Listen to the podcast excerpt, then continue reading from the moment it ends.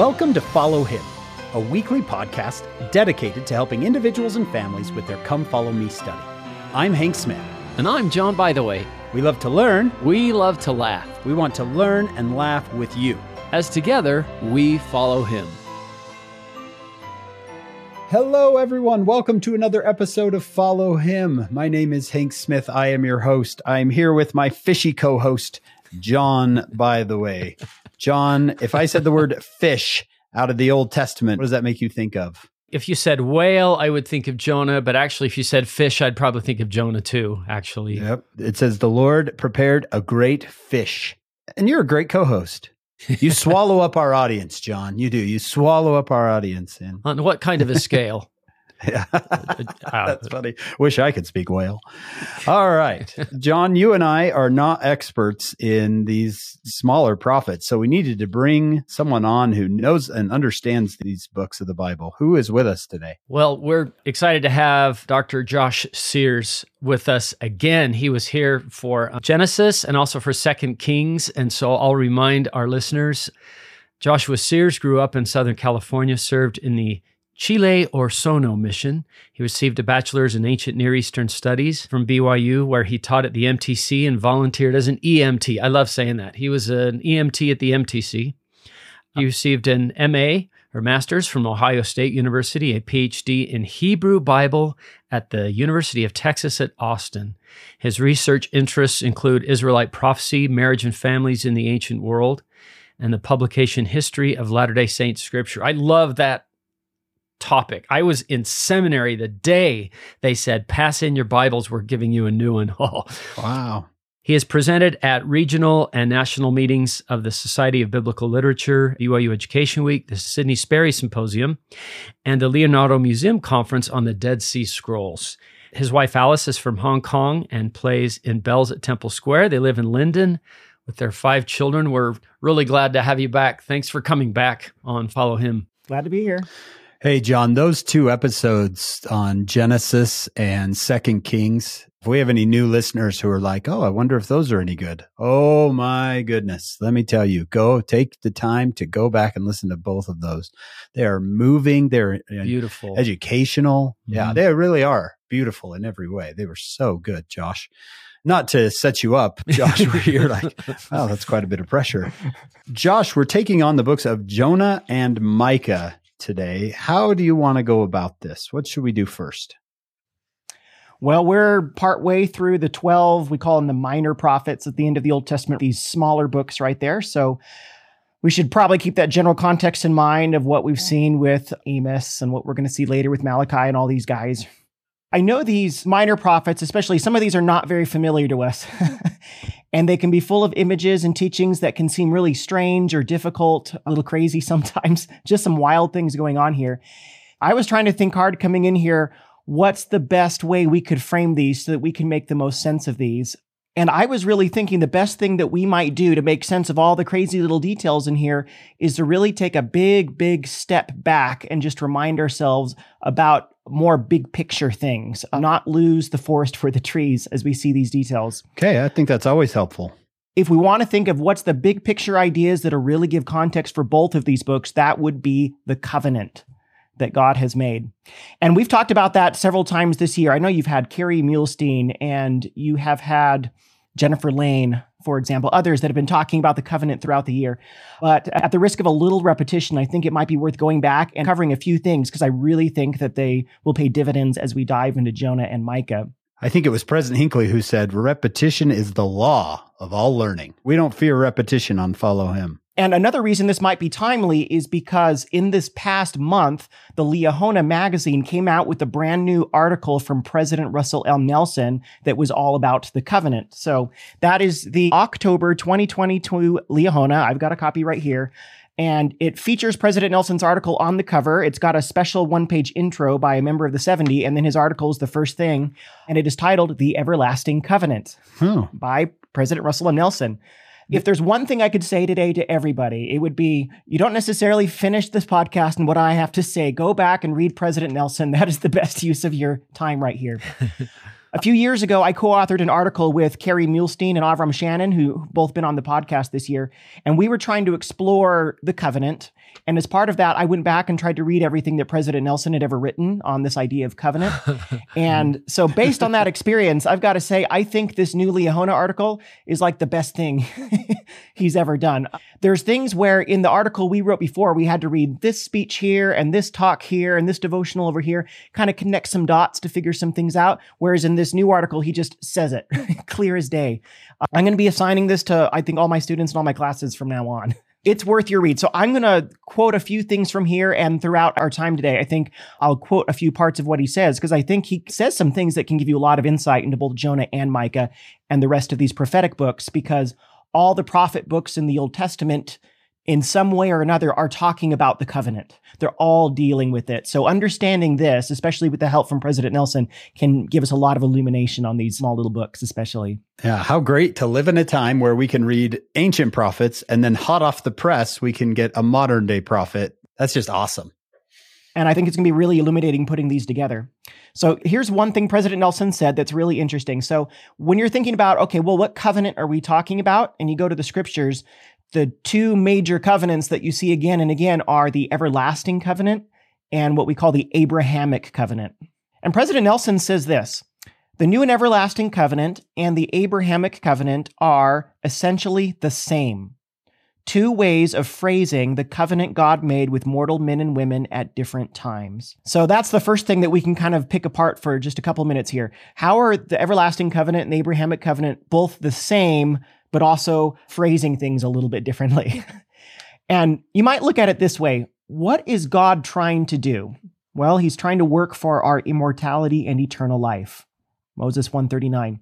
So how does he go about doing that? How does he save and exalt his kids? And I think there's at least two different ways you could tell the story of how God does that. Story 1 might go something like this.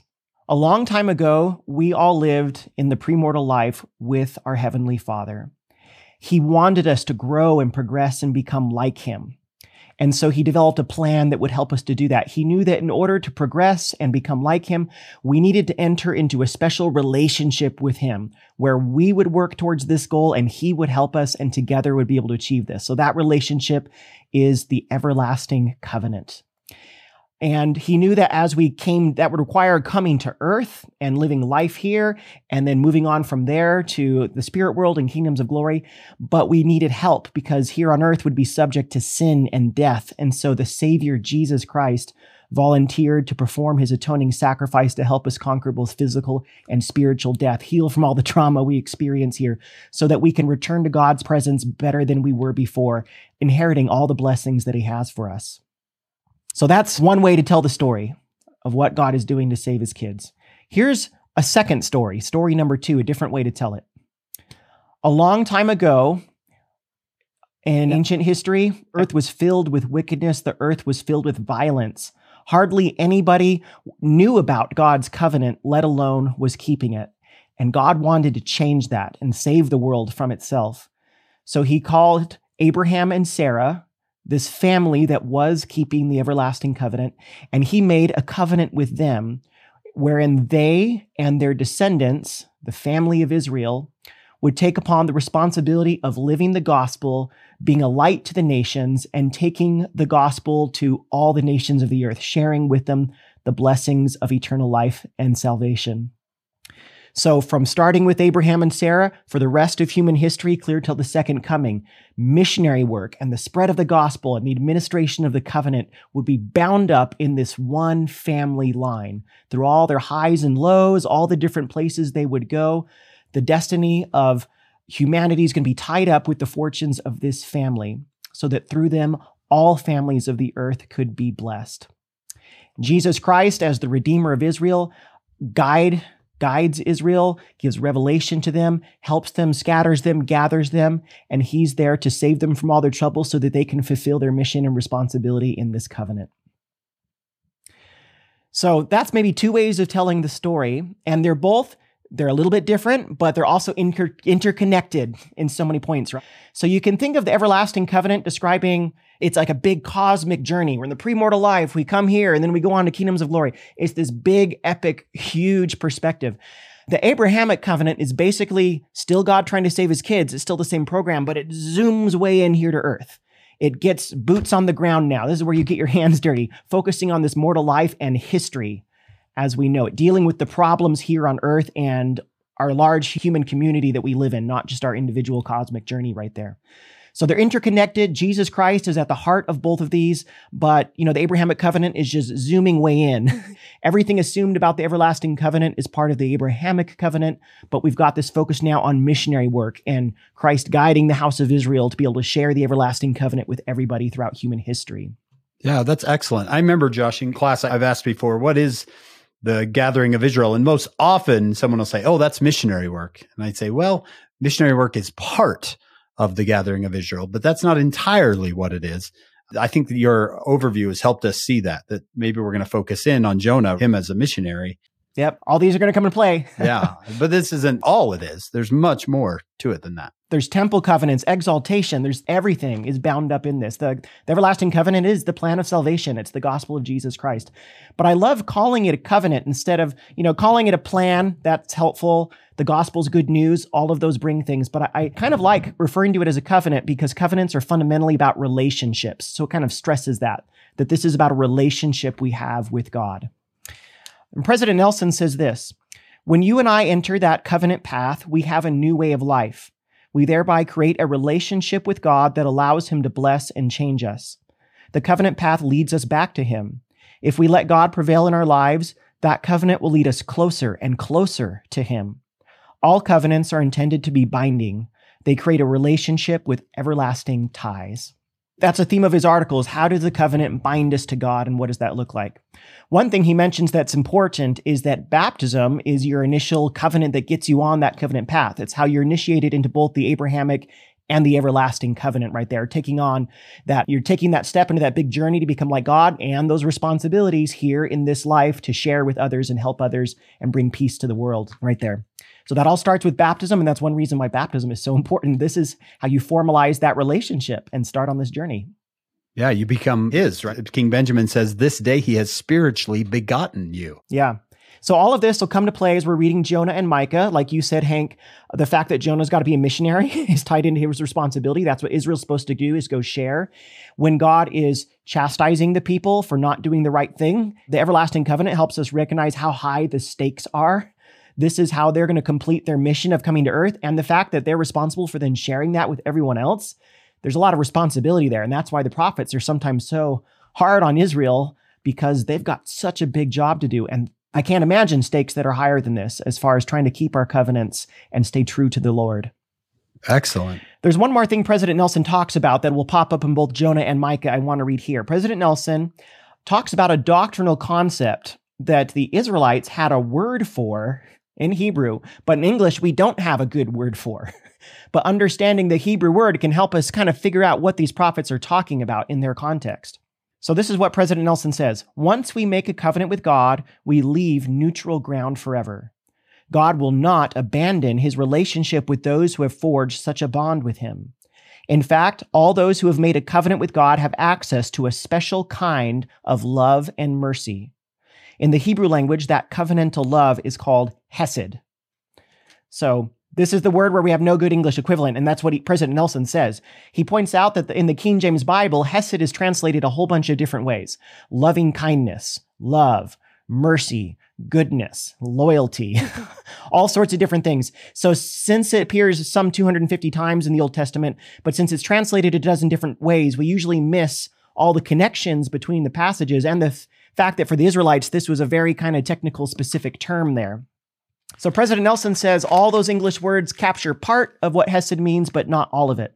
So he says Hesed is a unique term describing a covenant relationship in which both parties are bound to be loyal and faithful to each other.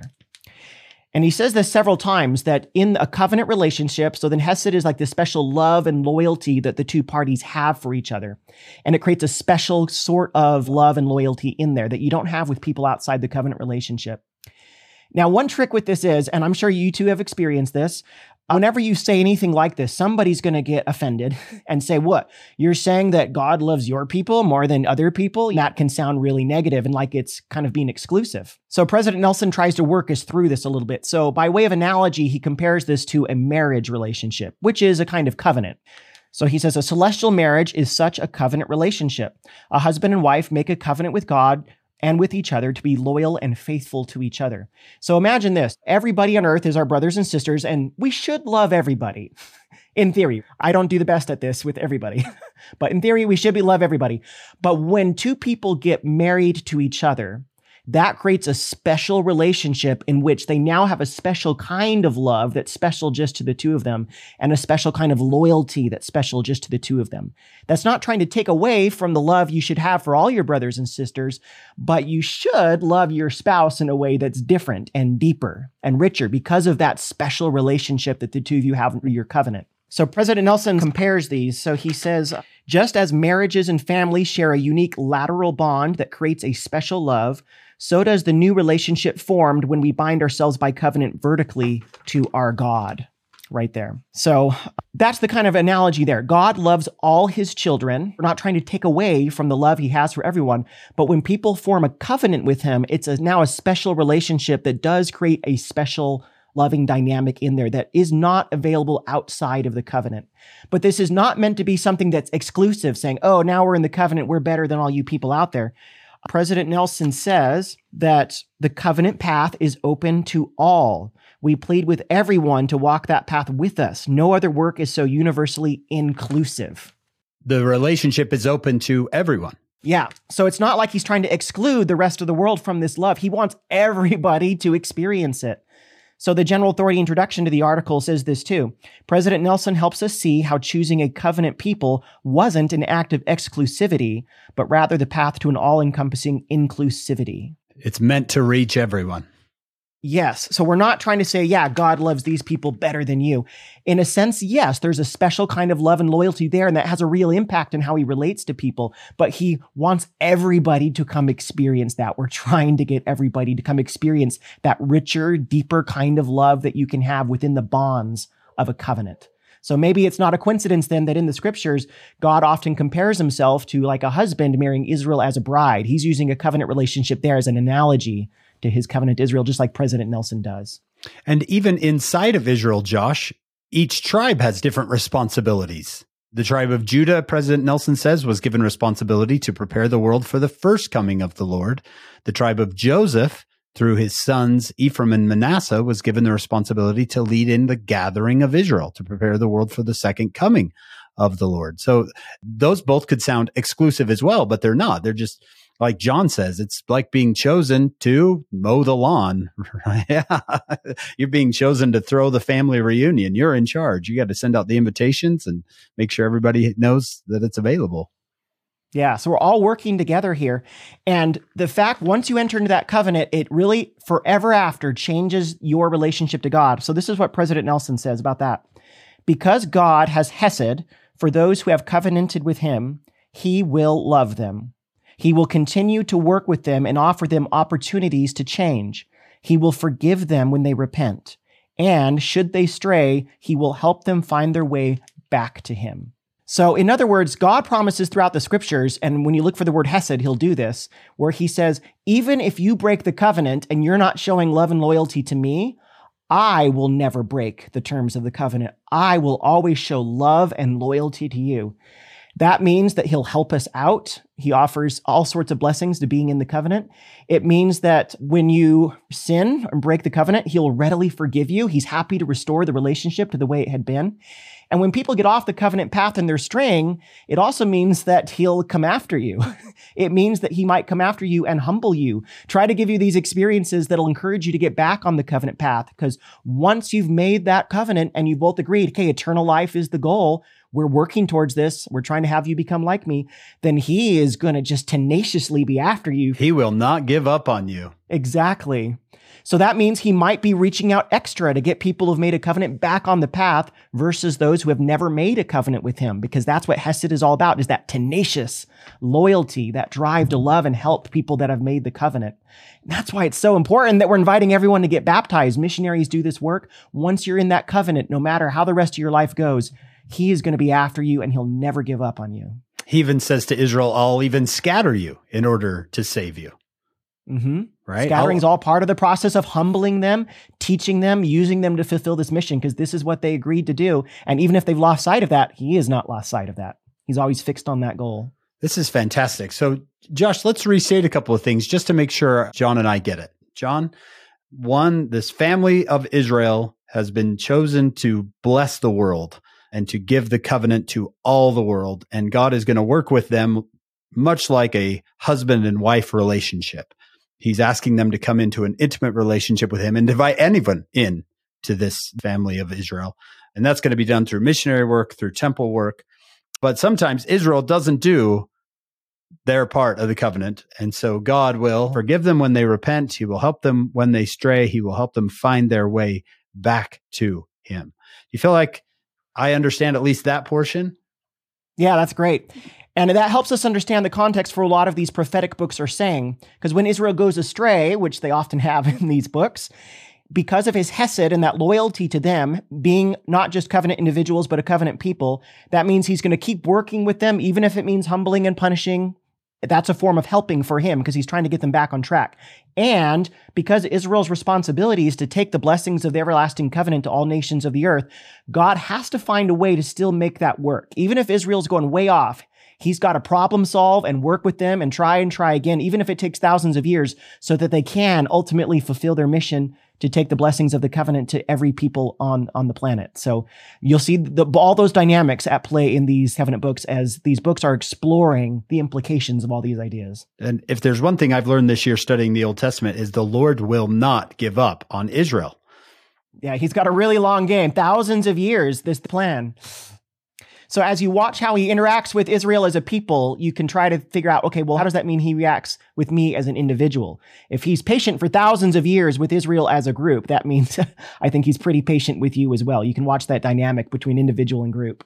Okay, so I love what you've done here. The new and everlasting covenant is a broader kind of cosmic eternal view of the whole thing we get down here on earth and it's named after Abraham, which is great because, but even Abraham said, I sought for the blessings of my fathers. And you're like, wait a minute, who are Abraham's fathers?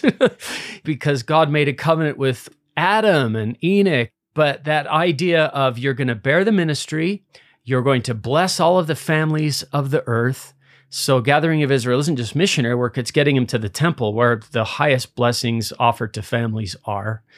So that Abrahamic covenant named after Abraham, we're all part of it. So that takes more of a right now worldview Abrahamic covenant, maybe we could say it like that. And I'm part of that. I love what Elder Bednar did at one of his conference talks about saying, going on a mission isn't something you do, it's something you are because you are Abraham's seed. Do you remember that talk? I do, yeah. Becoming a missionary. Yeah, becoming a missionary, not just going on a mission, but becoming a missionary. He made that thing. And so, this big picture of the covenant, I remember Dr. Robert L. Millet that we've had on the podcast before, and this could have been 30 years ago, kind of sensing there was a lack of covenant consciousness. And I feel like all of us have really learned more about that. And President Nelson, as you just found out, Josh, has done a lot of talks about this about we're covenant Israel and that identity with the young adults recently. What was the three identities to remember? I'm a child of God, I'm a child of the covenant, and I'm a disciple of Christ. And so now we get okay, this is who we are, not just what we're supposed to do, but this is who we are. And we have that relationship with God now. Let's help fulfill that covenant. So, did I get that right, kind of? Perfect. And it's really helpful through these books and the rest of the Old Testament. Watch for that covenant language. Anytime it mentions covenants or gathering or God saying, my people, and even, you know, sometimes it requires digging a little bit behind the scenes and looking at the Hebrew, like with the word hesed, it kind of hides most places. But when you know what you're looking for, it gives you whole new ways of looking at passages. So here's one example that will be relevant later in Micah and Jonah. Exodus 34, verses 6 and 7 one of the most important passages in the entire Old Testament. Exodus 34. Yeah, 34 verses 6 and 7. Okay. God talking to Moses on Sinai. And I can claim that this is one of the most important passages because it's quoted in the rest of the Old Testament about two dozen times. So in the Old Testament itself, in ancient Israel, they saw this passage as just tremendously Crucial. important. Okay. It's about Jehovah explaining his own nature. And so when they want to talk about the nature of God, this is the classic passage that they go back to. So it says, And the Lord, Jehovah, passed by before him, Moses, and proclaimed, The Lord, the Lord God, merciful and gracious, long suffering, and abundant in goodness and truth. Now, that word goodness there is hesed in Hebrew. So he's abundant in hesed, that kind of covenant love and loyalty there. And you see how goodness is nice, but it just doesn't capture that full sense of what we're getting at the covenant context and the loyalty and the love that's built into that right there. Verse 7 keeps going, keeping mercy for thousands. Mercy there is the same word. It's hesed. They've translated it two different ways within a line right there. so he's abundant in hesed and he keeps hesed for thousands, forgiving iniquity and transgression and sin. And then it goes on to talk about his justice. And that will by no means clear the guilty. And the Joseph Smith translation has rebellious. So this isn't just that you've messed up, it's that you're in open rebellion and defiance. Visiting the iniquity of the fathers upon the children and upon the children's children to the third and the fourth generation. So you've got this contrast here. Some people go, wait, why is he visiting sins on grandkids or something? But I think what's going on, it's trying to contrast that big number at the beginning of the verse, the thousands of generations for which he keeps mercy, versus the three or four for which he enacts justice here. You can tell it's a very lopsided number right there. So he's just and merciful, but the scales are heavily weighted towards him wanting to put out mercy. So this is his description of himself, and he's got the word hesed in there twice, stressing that special covenant love and loyalty there. So hold that thought there because we will return to this passage later. It comes up in both Jonah and Micah because again the prophets look to this as inspiration as they're working through these ideas. Excellent. Josh, you said that the new and everlasting covenant, this covenant, the covenant that President Nelson is talking about, could be said as the plan of salvation. Maybe we do a disservice when we teach the plan of salvation without talking about the covenant, because I could do a plan of salvation on the board with a bunch of circles and lines and never really bring up the covenant. Yeah, when I used to teach at the MTC, we'd get to lesson two of Preach My Gospel. And you know, missionaries use a lot of visual aids to teach the plan of salvation. And you can buy a lot of commercial ones that have pretty pictures and puzzle pieces you put together and things like that. My one caution to the missionaries was this be careful as you teach the plan that it's not just a roadmap. We're here, then we go here, then we'll go here or here, then we go here, here, here. And it's just a bunch of places like that. That's the skeleton, but that doesn't have the life behind it. I love the visual in Preach My Gospel itself, the church's official one, the graphic there. It's very simple and unassuming, and it shows the progression of the places, but then in big old letters underneath everything else, it says, The atonement of Jesus Christ makes salvation possible. As if to say, don't get so lost in the details of the here and there that you miss that. Jesus Christ, the cross, sin and forgiveness, the atonement, the covenant, what we're trying to get with all of this. Those are the big picture things. So, yeah, I think it's very possible to get lost in circles and lines and kind of miss the reason behind all this. Right. This can't be something that we talk about in January, the beginning of the Old Testament year, and then move on because it's throughout the Old Testament. We can remind ourselves that when the angel showed Nephi that vision of the last days, and Nephi saw that Bible, that book, the angel explained to him that the Bible containeth the covenants of the Lord which he hath made unto the house of Israel, and also many prophecies of the holy prophets. And then the angel repeats, it contains the covenants of the Lord which he hath made unto the house of Israel, therefore it's of great worth unto the Gentiles. So the angel, the way he frames the importance of the Bible is that it's a container for those covenants with Israel, for the Abrahamic covenant right there.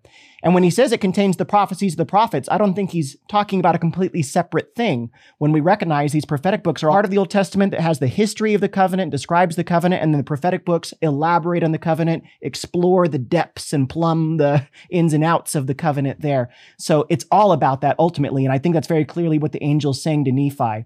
But what he goes on to say is the Gentiles miss sight of that. They don't recognize the significance of the Bible. They don't see the importance of the covenant. So the framing is off, even though they have the words right there. And the Book of Mormon then helps restore that covenant consciousness. So then you can go back to the Bible and go, aha, that's what it's about. Yeah.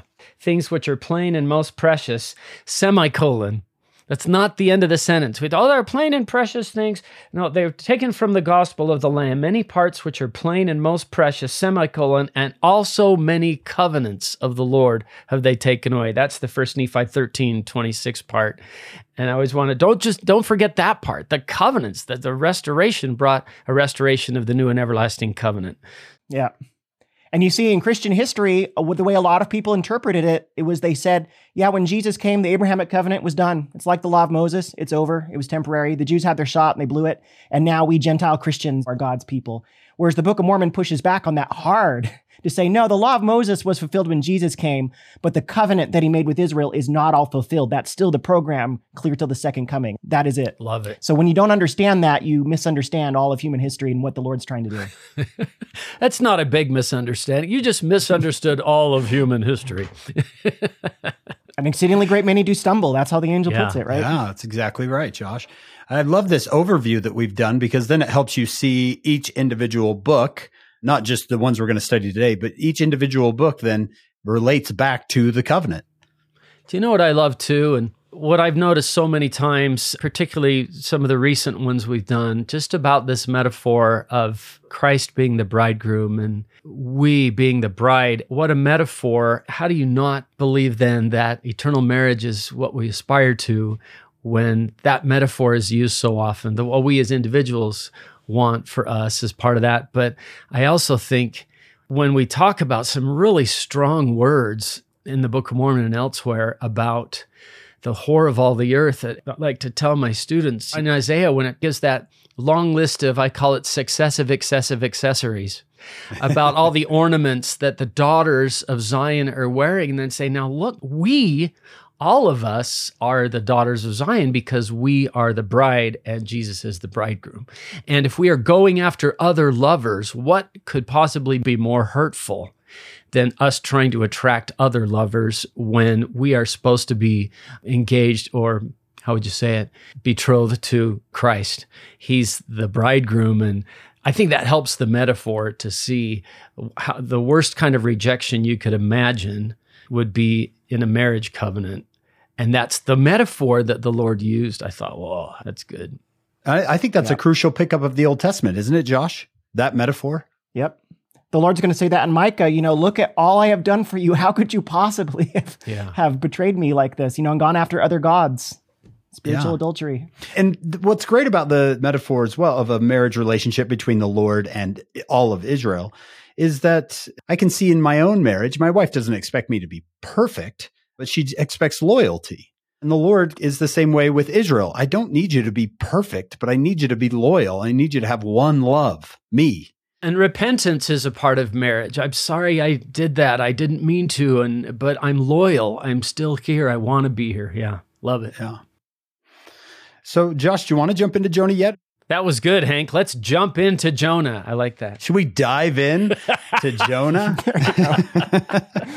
Let's swallow Jonah today and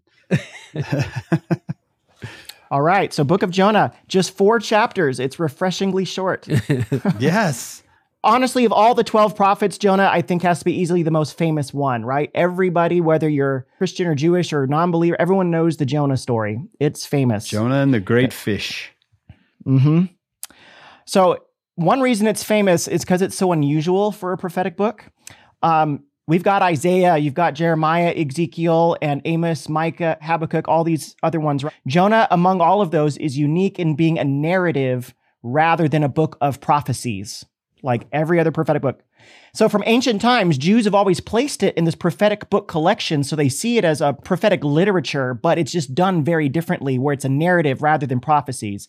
And there's nothing to suggest that Jonah wrote this. He's always referred to in the third person. He doesn't come across very good. So, probably some other prophet wrote this about Jonah, but it's being done in a way to teach something using his story. So, it's a very different way of teaching a message, though, than the straight prophecies and quoting the Lord like you get in all the other books.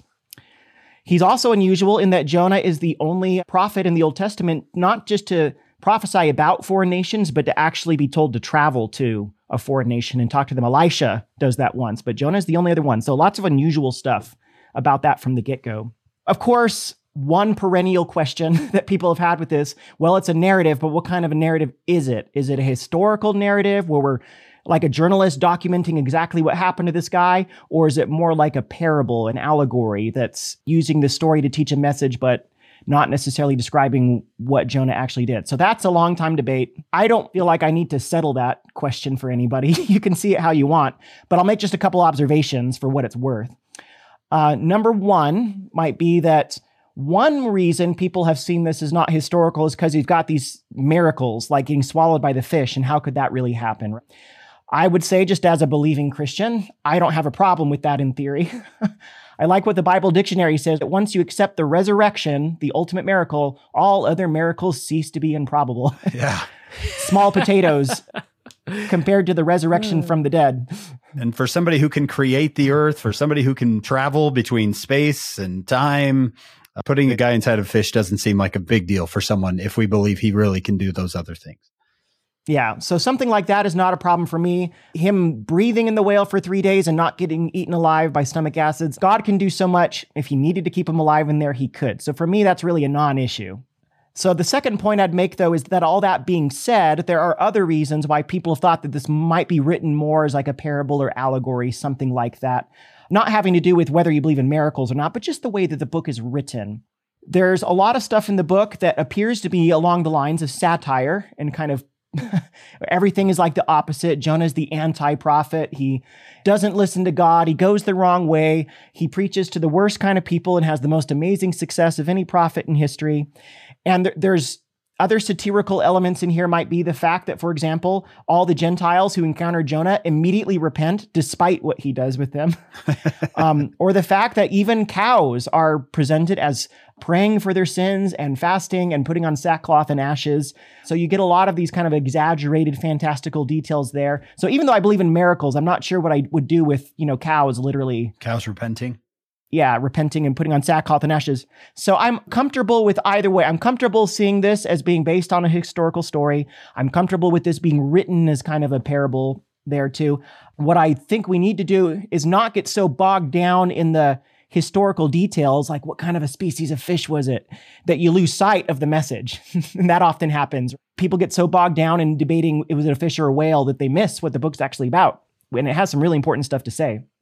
So what we do know is, you know, it says in the first one that the word of the Lord came to Jonah, the son of Amittai, and he is mentioned in a historical narrative elsewhere in the Old Testament. That's Second Kings chapter 14. So Bible authors, they put these little phrases in there because they want you to link things together. So I'll really quick go to Second Kings 14 and just read what it says about Jonah there, because I think the author of Jonah wants you to be aware of that story coming in here. So 2 Kings 14, this has Jonah in the northern kingdom. He'd be living around the ninth century, so 100 years before Isaiah. If you go to about verse 23, 2 Kings chapter 14. In the 15th year of Amaziah, the son of Joash, king of Judah, Jeroboam, the son of Joash, the king of Israel, began to reign in Samaria and reigned 40 and one years. And he did that which was evil in the sight of the Lord. He departed not from all the sins of Jeroboam, the son of Nebat, who made Israel to sin. He restored the coast of Israel, or the border of Israel, from the entering of Hamath unto the sea of the plain, according to the word of the Lord God of Israel, which he spake by the hand of his servant Jonah the son of Amittai, the prophet, which was of Gath Hepher. For the Lord saw the affliction of Israel that it was very bitter, for there was not any shut up, nor any left, nor any helper for Israel. So that's the Jonah story you get in Kings. And there's a few interesting things about that that I think will come into play here in the book of Jonah. Number one is that Israel was wicked. They weren't doing things perfectly, but God saw that their affliction was great and they have no helper. So he still helped them re expand their borders to what they used to had been and get back some lost territory. So that's an interesting message on God working with imperfect people and not having a perfect standard before he'll come help you out when he sees that you're in distress. So that'll become interesting as Jonah seems to have a much higher standard for the foreigners he's working with, where he wants just justice for them when he's already prophesied good for Israel, even though they weren't doing things great either. and then the other interesting thing is in the book of Amos, in chapter 6 of Amos, verses 13 and 14, Amos prophesies that because Israel's wicked, the territory from the entering of Hamath under the Sea of the Plain is going to get lost to Israel. It's like a complete reversal of what Jonah says. That's interesting that you get Amos, who's a God prophet we really like, prophesying the exact opposite of what Jonah says. And Jonah's got kind of a suspicious character. So that also puts kind of a red flag on him for whatever that's worth.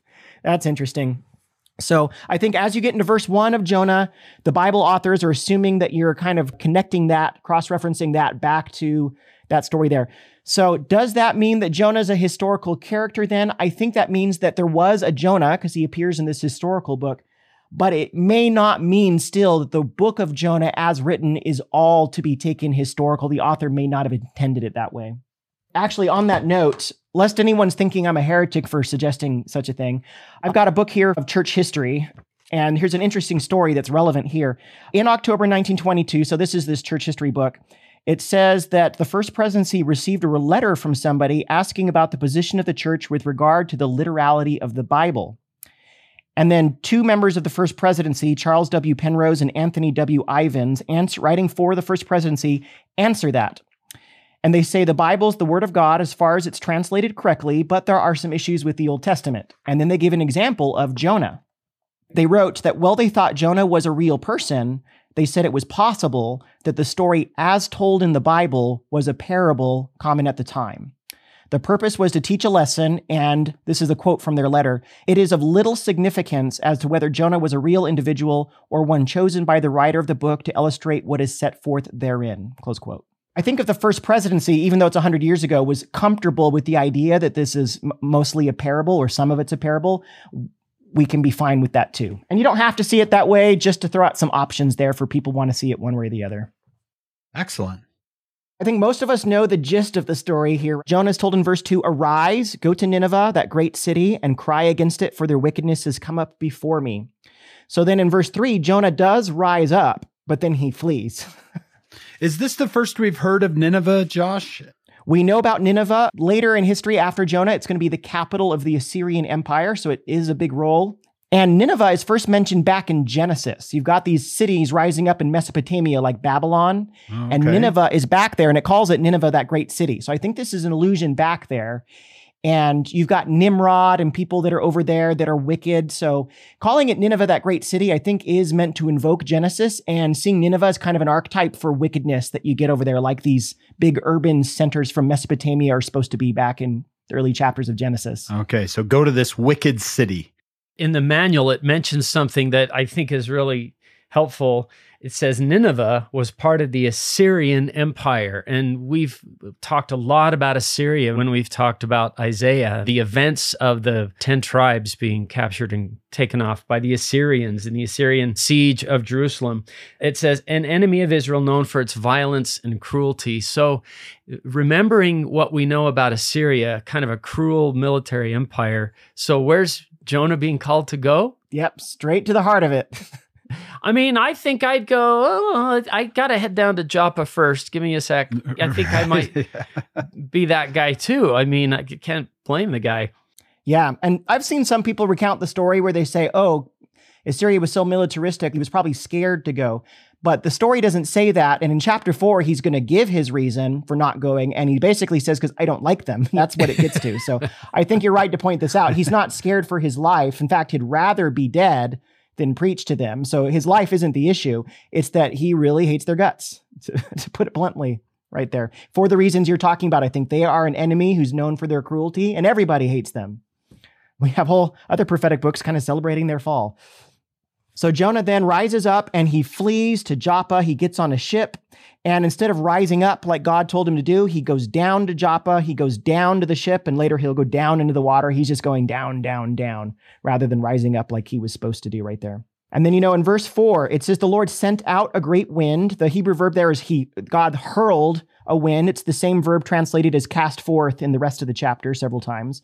So God casts out this big wind. There's a mighty tempest in the sea. So the ship was like to be broken. And then you've got the mariners. These mariners, based on the port here, are going to be Gentiles, which is important Remember, all these prophetic books are about the covenant and this dynamic between Israel, the covenant people, and Gentiles, these people that are not part of the covenant. So these are Gentile sailors, and they're afraid for their life. They're crying out, every man to his God. They're casting out the ship's cargo. And Jonah's down there fast asleep. Again, everything about Jonah is just the opposite of what you expect. Everyone's panicking and he's just asleep. So they come to him and say in verse 6, What meanest thou, O sleeper? Arise. He's been going down. This guy's saying, Get back up. I need to use this with my teenagers. What meanest thou, yeah. O sleeper? O sleeper. Call upon thy God. Get up and say your morning prayers right there. So everybody's praying to their God. You do yours in case we can find the God that will stop this so that we perish not. And then they cast lots, and the lot falls upon Jonah. So to them, that indicates that he's responsible for the storm, which they recognize as being supernatural. And then they, verse 8, they ask him, What's your story? What's going on here? And he responds in verse 9, I'm a Hebrew, and I fear the Lord, the God of heaven, which made the sea and the dry land. And this is a really weird statement. Either he's recognizing the foolishness of what he's done, or this is an ironic statement where he's like, Yeah, I worship the one true God who's master of land and sea. But this is the guy, of course, that went out to the sea to try to escape from this God. So he has not been putting what he believes into practice here. He's like, I now fear him because he's found me. Yep. So then the men are exceedingly afraid, and then they knew that he ran from the Lord because he told them, and they say, What shall we do? In verse 12, Jonah says, Cast me forth. That's the same word again as God hurling out the storm. Hurl me forth into the sea so that the sea will be calm. And there's two ways you could read this. One is that Jonah's being self sacrificing here by saying, Yeah, throw me overboard and you guys save yourselves. That could be a positive way to look at it. There's a negative way to look at this too, because Jonah, why couldn't he just throw himself overboard? Instead, he tells them to do it, but then that leaves them the problem of they've got his blood on their hands. And they're really worried about that because in verse 14, they have a whole prayer to Jehovah saying, Please, please, please don't put this guy's blood on their hands. So Jonah could be making them do it, and then the responsibility is theirs, not on himself. So that would be less selfless. And also, you got to ask yourself so later, Jonah says he'd rather be dead than go save those people in Nineveh. So is he still trying to avoid that awful fate of preaching to those people? Because if he'd rather be dead, then asking him to have them throw him overboard is not that big of a deal because he might be still trying to escape the responsibility here. You know, kill me now he's going to say that twice later. So this guy constantly has a death wish to avoid things he doesn't like. and the interesting thing is, these guys are nice guys. They don't immediately cast him over in verse 13. They try their best to save everybody first. And then only after they've exhausted all their efforts do they resort to throwing him over. So then they do. They throw him over. They have this prayer Lord, please don't hold this against us. And then in verse 16, it's interesting. The men feared the Lord, feared Jehovah exceedingly and they offered a sacrifice to the Lord and made vows. So in verse 5, they're afraid of the storm and they're praying to their gods. And Jonah is this guy who fears Jehovah, and now they fear Jehovah too. They've kind of converted in a way here. And this is kind of a theme of the book of these like instant Gentile conversions. Gentile conversion, which rarely happens, but happens around Jonah apparently all the time. Rarely happens. And he's the one being disobedient, Jehovah, but these guys immediately are doing everything in their power to do it the right way. It's an interesting form of missionary work. Yep. So then in verse 17, the Lord prepared a great fish to swallow up Jonah, and he's in the belly three days and three nights, the famous part. So that's the story thus far. And the narrative in chapter two is interrupted by this psalm of thanksgiving that Jonah says he offers from the belly of the fish right there. Unlike the other three chapters, which were narrative format, this is kind of a poem, a psalm that you get here. If you look at modern translations, you'll see it switches to poetry format once you get to chapter two. It's so interesting. This is not first person. This is someone writing about Jonah but they knew what his psalm was. Yeah. And, you know, people debate did he actually write this psalm or was this inserted into the book here as a separate composition? Whatever. It's presented here in the book, you know, as being him. So we can read it that way. Sure. So, verse 2 of chapter 2 I cried by reason of mine affliction unto the Lord, and he heard me. Out of the belly of hell cried I, and thou hearest my voice. Hell there doesn't have the negative connotation as in English. It's just Sheol, the underworld, the place where dead spirits go. I can't imagine anything worse than being inside of a fish's stomach, but it'd feel like that, yeah. yeah. so I might have a different word too. so then in verse 3, he talks about the billowing waves going over him, and then in verse 4, he says that he turns again towards the temple, which is interesting that whether Jonah in the belly of the whale or anybody else in dire straits, that the temple is where he goes. He knows that's where God's presence is, and his mind is drawn to the temple. I think that's something we can really relate to. Yeah. When he's in this terrible position, that's what he's thinking about. Yeah. And then you get this interesting kind of death imagery in five and six. The waters compassed me about, even to the soul. The depth closed me round about. The weeds were wrapped about round my head, and I went down to the bottoms of the mountains. The earth with her bars was about me forever. Yet hast thou brought me up my life from corruption, O Lord my God. So that's beautiful imagery there about death and kind of being brought up to life imagery there. I think this is why Jesus invokes the story of Jonah when he's talking about his own life and resurrection right there. Because the imagery here is powerful that you're down in those depths, you're, you can't be saved, and then Jehovah reaches down there and just picks you up from that dark, watery depth and brings you back up to life. That can happen for someone who is mourning the death of someone. The Jehovah reaches down and picks you up and pulls you out of that. Same with the person who has died can be brought back. Exactly. So verse 7, when my soul fainted within me, I remembered the Lord, my prayer came in unto thee into thy holy temple. And then he kind of makes this takeaway message from these experiences. They that observe lying vanities forsake their own mercy. And here's where we get to start using some of our President Nelson background. So they that observe, observe there is the same verb used for like keep, like keep the commandments. Lying vanities is uh, hable shah. It's like uh, empty things, worthless things. Like in Ecclesiastes, vanity of vanities, all is vanity, just stuff that's ethereal, goes up in smoke, the stuff that doesn't last there. And they that keep that stuff, as opposed to keeping the commandments, it says forsake their own mercy. And guess what the Hebrew word is there? It's hesed. Hesed. Yeah, you put your trust in these vain, empty things. You forsake your own hesed. God's still offering that to you, but you've put yourself out. You forsake it. You abandon the love you could be getting and the blessings you'd be getting. You stray from the covenant path and you put yourself out of the blessings that come from being in that Hesed relationship. So that's a very kind of powerful lesson there, I think. Josh, is Jonah talking about himself or is he talking about just others in general? If you're reading this in context of Jonah's story, he's starting to maybe recognize this, but it's also written as a general principle. They that trust in lying vanities forsake their own mercy. Mm-hmm that covenant love and loyalty there. It's up to us. God's never going to forsake it, but we can place ourselves outside of those blessings there if we stray. Okay. And then he promises he's going to sacrifice again, give thanksgiving, and give what he's vowed. And then the fish vomits Jonah out at the end of this. so, do you think I will pay what I have vowed, meaning I will go? in chapter three, it starts off the Lord repeating, Arise, go to Nineveh, that great city. And now he does it. So I think he's at least come to the point where he's going to be obedient to that much. I'll go where you want me to go. It's interesting that that's exactly the same phrase, too. The Lord doesn't say, I told you, just says, Arise, go into Nineveh, that great city. Same exact phrase in Jonah Same calling. verse 2. Let's do a redo on I this. I repeat. Take it from the top. but I don't think this means Jonah has learned all the lessons he's supposed to learn, as we'll see in the rest of chapters three and four. I think you could read it as him being quite grudging as he does this. So I think grudging obedience is at least better than disobedience, but it's still not full hearted, willing obedience. There's a difference there. So we'll have to continue with this guy on his journey.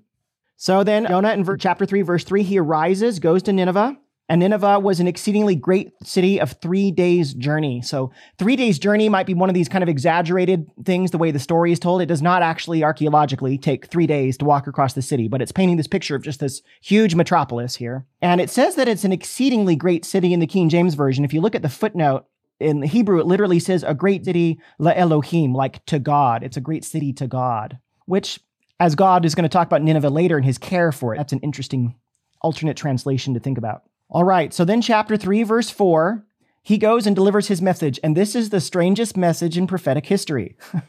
yeah. He doesn't talk about the people's crimes. He doesn't talk about their wickedness. he doesn't invite them to repent. He never invokes the name of the Lord or mentions God. He just says, Yet 40 days and Nineveh shall be overthrown.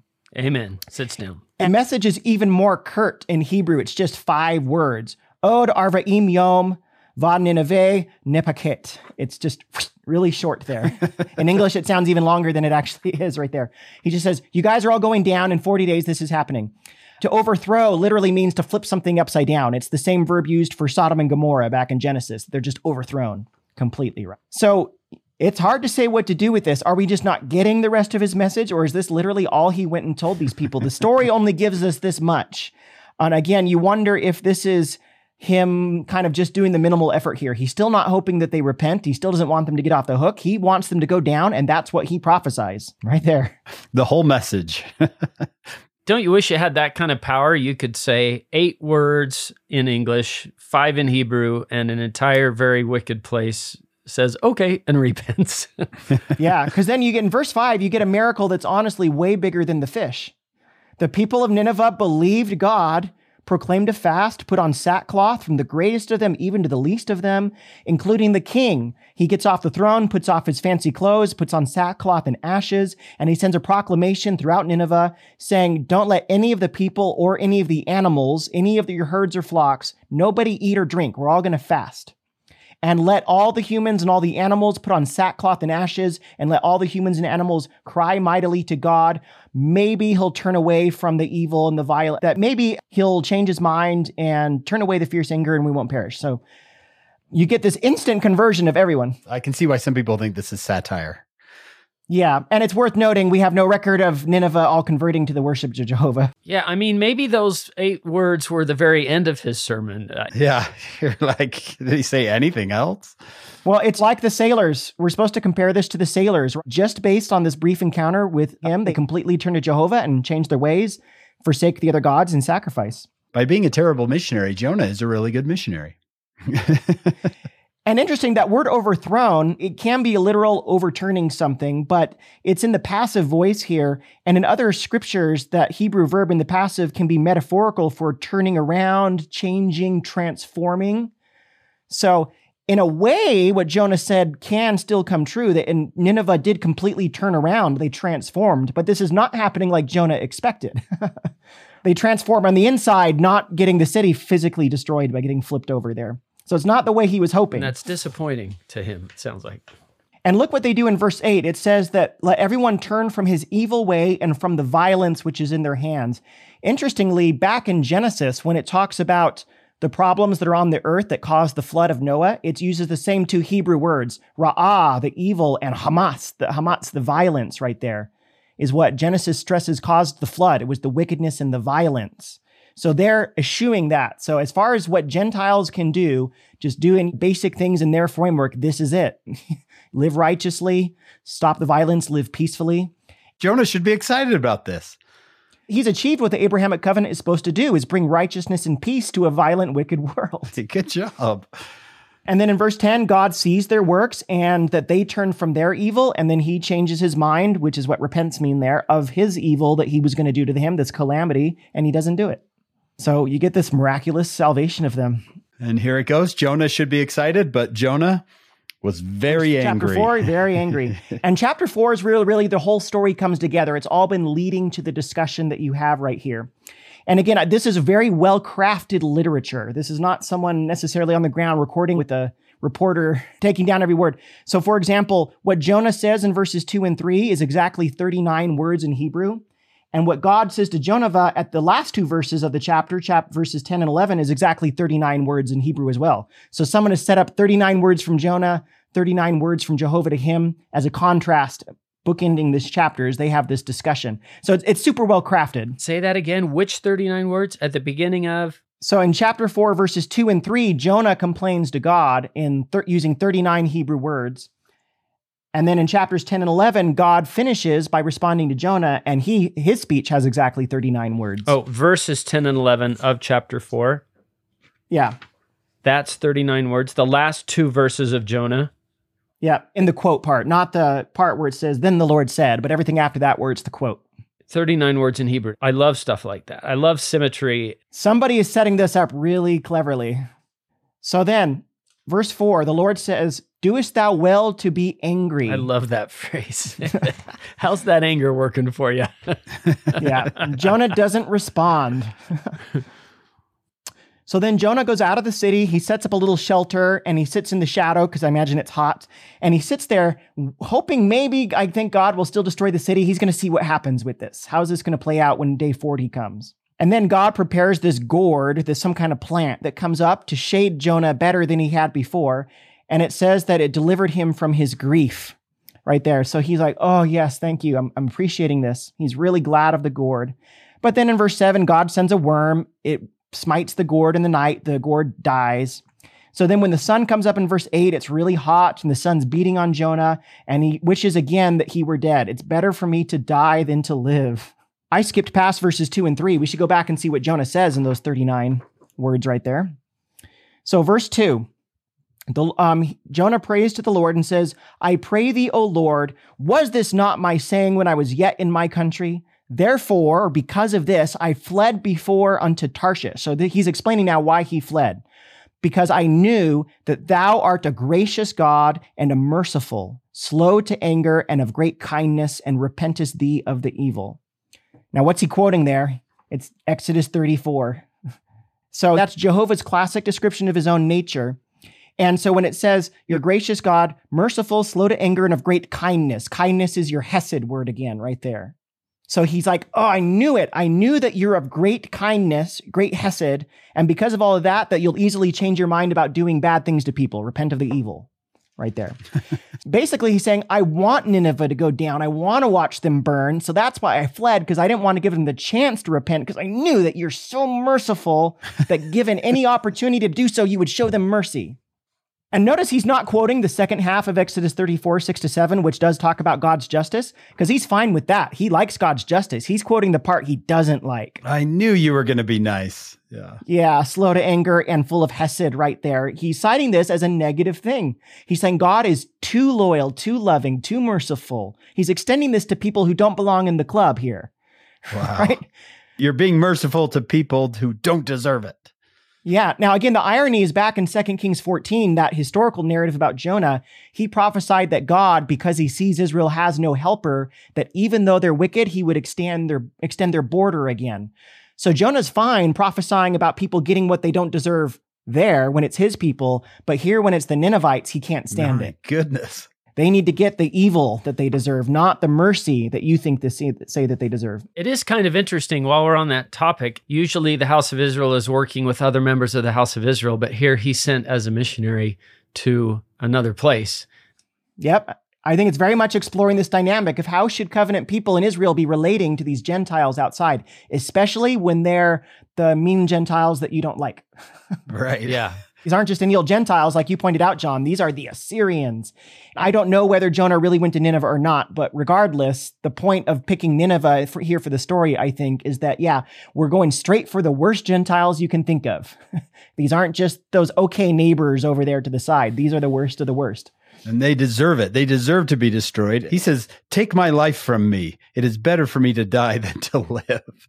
He is really upset that God is merciful. Yep. He'd rather die than see them get mercy. So then we get the gourd story, and he's really sad to see this gourd die because it was giving him shade. And then you get the Lord's response in 10 and 11. This is the only prophetic book to end on a rhetorical question because it's not going to answer, the book is not going to answer the question for you. You, as the reader, have to wrestle with the question and answer it. Jonah doesn't get a chance to. We don't know what happens to him. So in verse 10, the Lord says, Thou hast had pity on the gourd, this plant for the which thou hast not labored, neither made it grow, which came up in a night and perished in a night. And should I not spare Nineveh, that great city, wherein are more than 120,000 persons that cannot discern between their right hand and their left, and also has much cattle, many animals? So, why are you taking more pity on this plant than a city that's got more than 100,000 humans in it and even more animals? Shouldn't I have mercy and pity on them? So we're left to kind of ponder this question Are you okay with God extending mercy to your enemies? Say that again. I like that. Are you okay? With God extending mercy and love to people that you do not like, to your enemies there.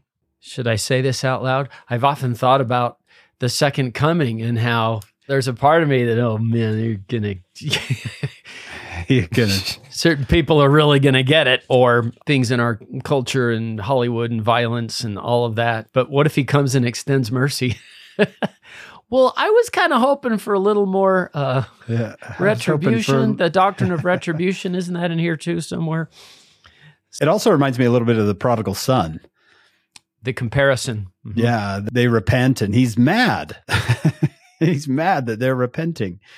Yeah, Elder Holland gave that great talk a few years ago on the parable of the laborers. The laborers in the vineyard, same thing. People worked all day for the same amount of money as people that came in right at the 11th hour, and they were upset. That's not fair. Why are you showing such generosity to people who don't deserve it as much as I do? And I love the idea of that and the prodigal son. That issue comes up when we start comparing and looking sideways.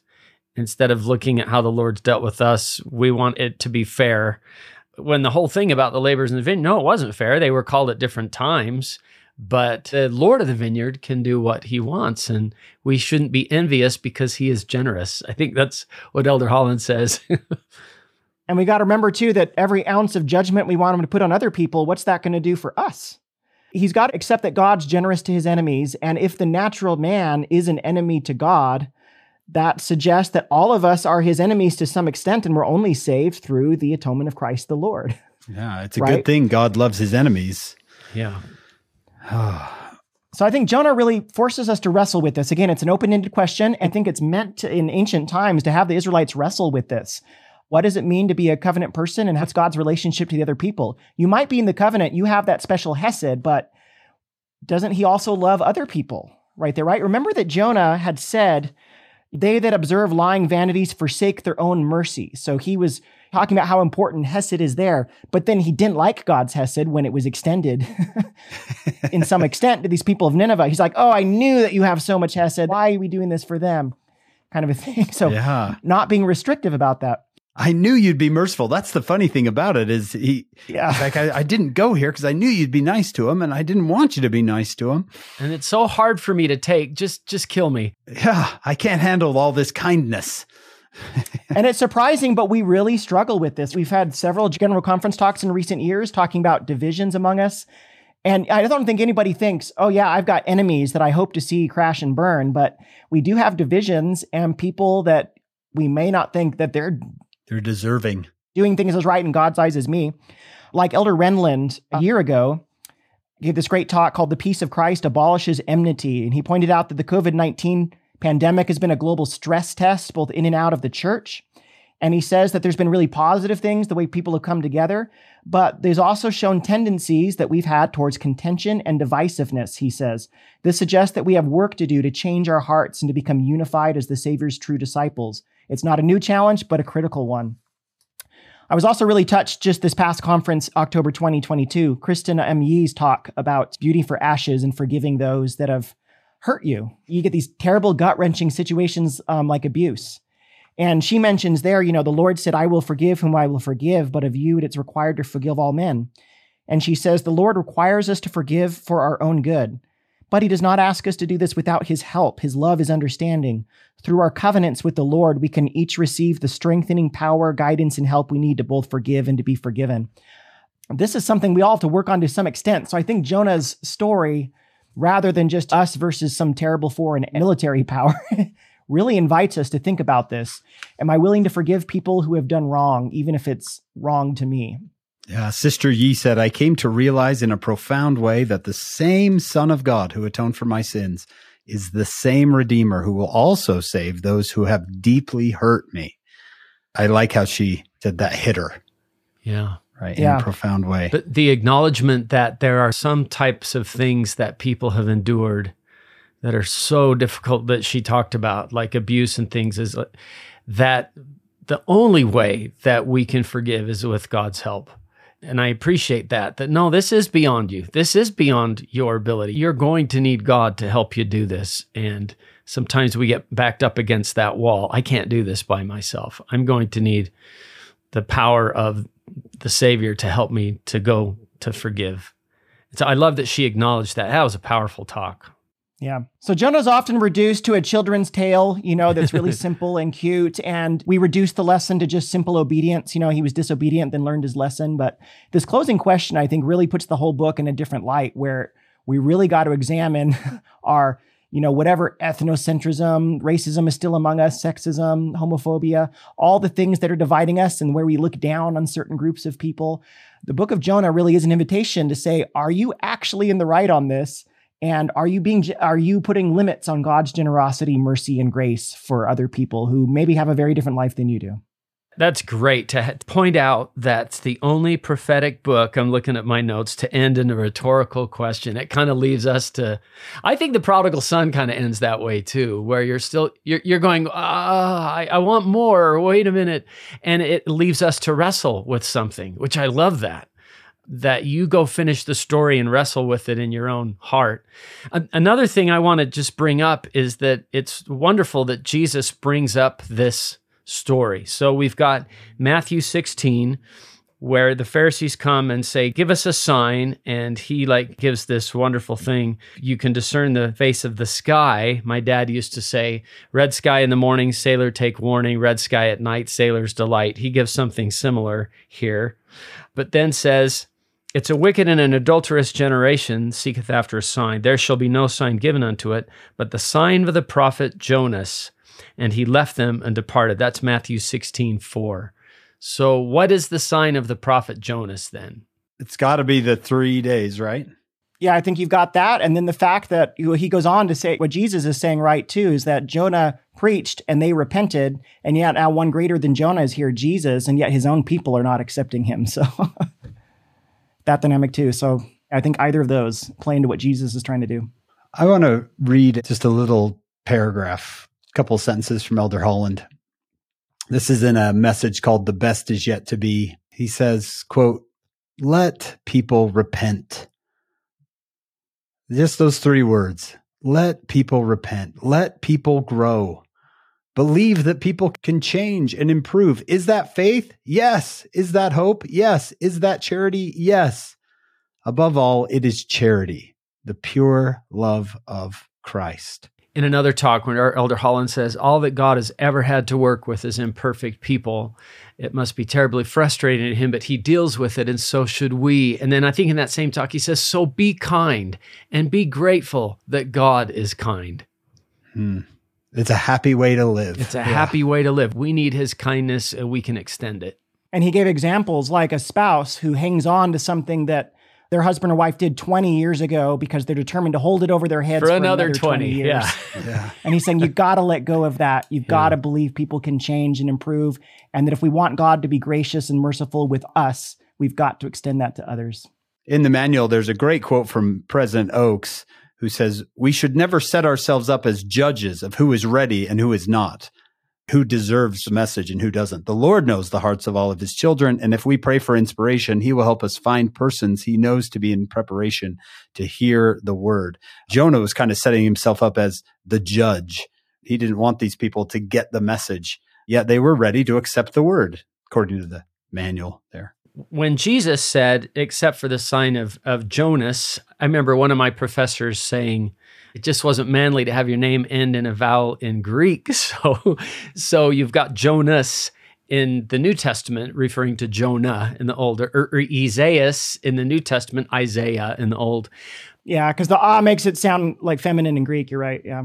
What was the sign? Well, Jonah was in the whale three days and three nights. In verse in Jonah 1:17, Jesus was in the tomb. Jonah comes out. So there, there was kind of a type of resurrection in there. And that was the sign that Jesus was giving, if I understand that correctly. Go back and look at the story of Jonah, and you will, that's the sign that I'll give you. Yep. I wanted to mention something for our listeners that perhaps I'm not sure the author of the book of Jonah intended for us to see. But there is a foreshadowing to the Savior's three days and three nights. He goes into the belly of the fish or into the tomb for three days and three nights, and then he comes out. And part of this story is that Jonah comes out of a place he never should have come out of. When you go into the belly of a well, you don't come back out. And yet he did. And the Lord went into the tomb, a place where nobody comes back out of, and yet he came back out. And I know that there's many listeners who have lost loved ones. We just recently in our neighborhood had a wonderful young lady killed in an accident. And it's just so devastating. Yet the story of Jonah, I think, points us to Christ's resurrection. That though we feel like someone is not going to come back, like they're gone forever, just like Jonah coming out of the whale, just like the Savior coming out of the tomb, the person that you love and miss is going to come back. I remember, Josh, in a previous episode, you told us about a moment where you really had a gut check. Do you really believe that people live after they die? Do you really believe in these things? And you said, you know, when it came down to it, I found out that I did. And I thought that was so profound. I wanted to read something from Henry Scott Holland. When my dad died, I found this little quote and it was something that I just read through a couple of times and it really helped me. I don't think he has any relation to Elder Holland, but it's a wonderful quote. He says, Death is nothing at all. It does not count. I have only slipped away into the next room. Nothing has happened. Everything remains exactly as it was. I am I, and you are you, and the old life that we lived so fondly together is untouched, unchanged. Whatever we were to each other, that we are still. Call me by my old familiar name. Speak of me in the easy way which you used to. Put no difference in your tone. Wear no forced air of solemnity or sorrow. Laugh as we have always laughed at the little jokes that we enjoyed together. Play, smile, think of me, pray for me. Let my name be ever the household word that it always was. Let it be spoken without an effort, without the ghost of a shadow upon it. Life means all that it ever meant. It was the same as it ever was. There is absolute and unbroken continuity. What is death but a negligible accident? Why should I be out of mind because I am out of sight? I am but waiting for you for an interval somewhere very near, just round the corner. All is well. Nothing is hurt. Nothing is lost. One brief moment, and all will be as it was before. How shall we laugh at the trouble of parting when we meet again? Death is Nothing at All by Henry Scott Holland. I hope that brings some level of comfort to someone listening who, in their heart, just mourns to see their family again. That's awesome, Hank. I think of my folks uh, just every day. There's a great statement of it's actually I believe, on Benjamin Franklin's tomb. Here lies the body of B. Franklin, printer. Like the cover of an old book, its contents torn out and stripped of its lettering and gilding, lies here food for worms. But the work shall not be wholly lost, for it will, as he believed, appear once more in a new and more perfect edition, corrected and amended by the author. Capital A oh, author. I have never heard that. That's beautiful. Isn't that great? It's going to be a new, mm, perfect edition, corrected and amended by the author. Please join us for part two of this podcast.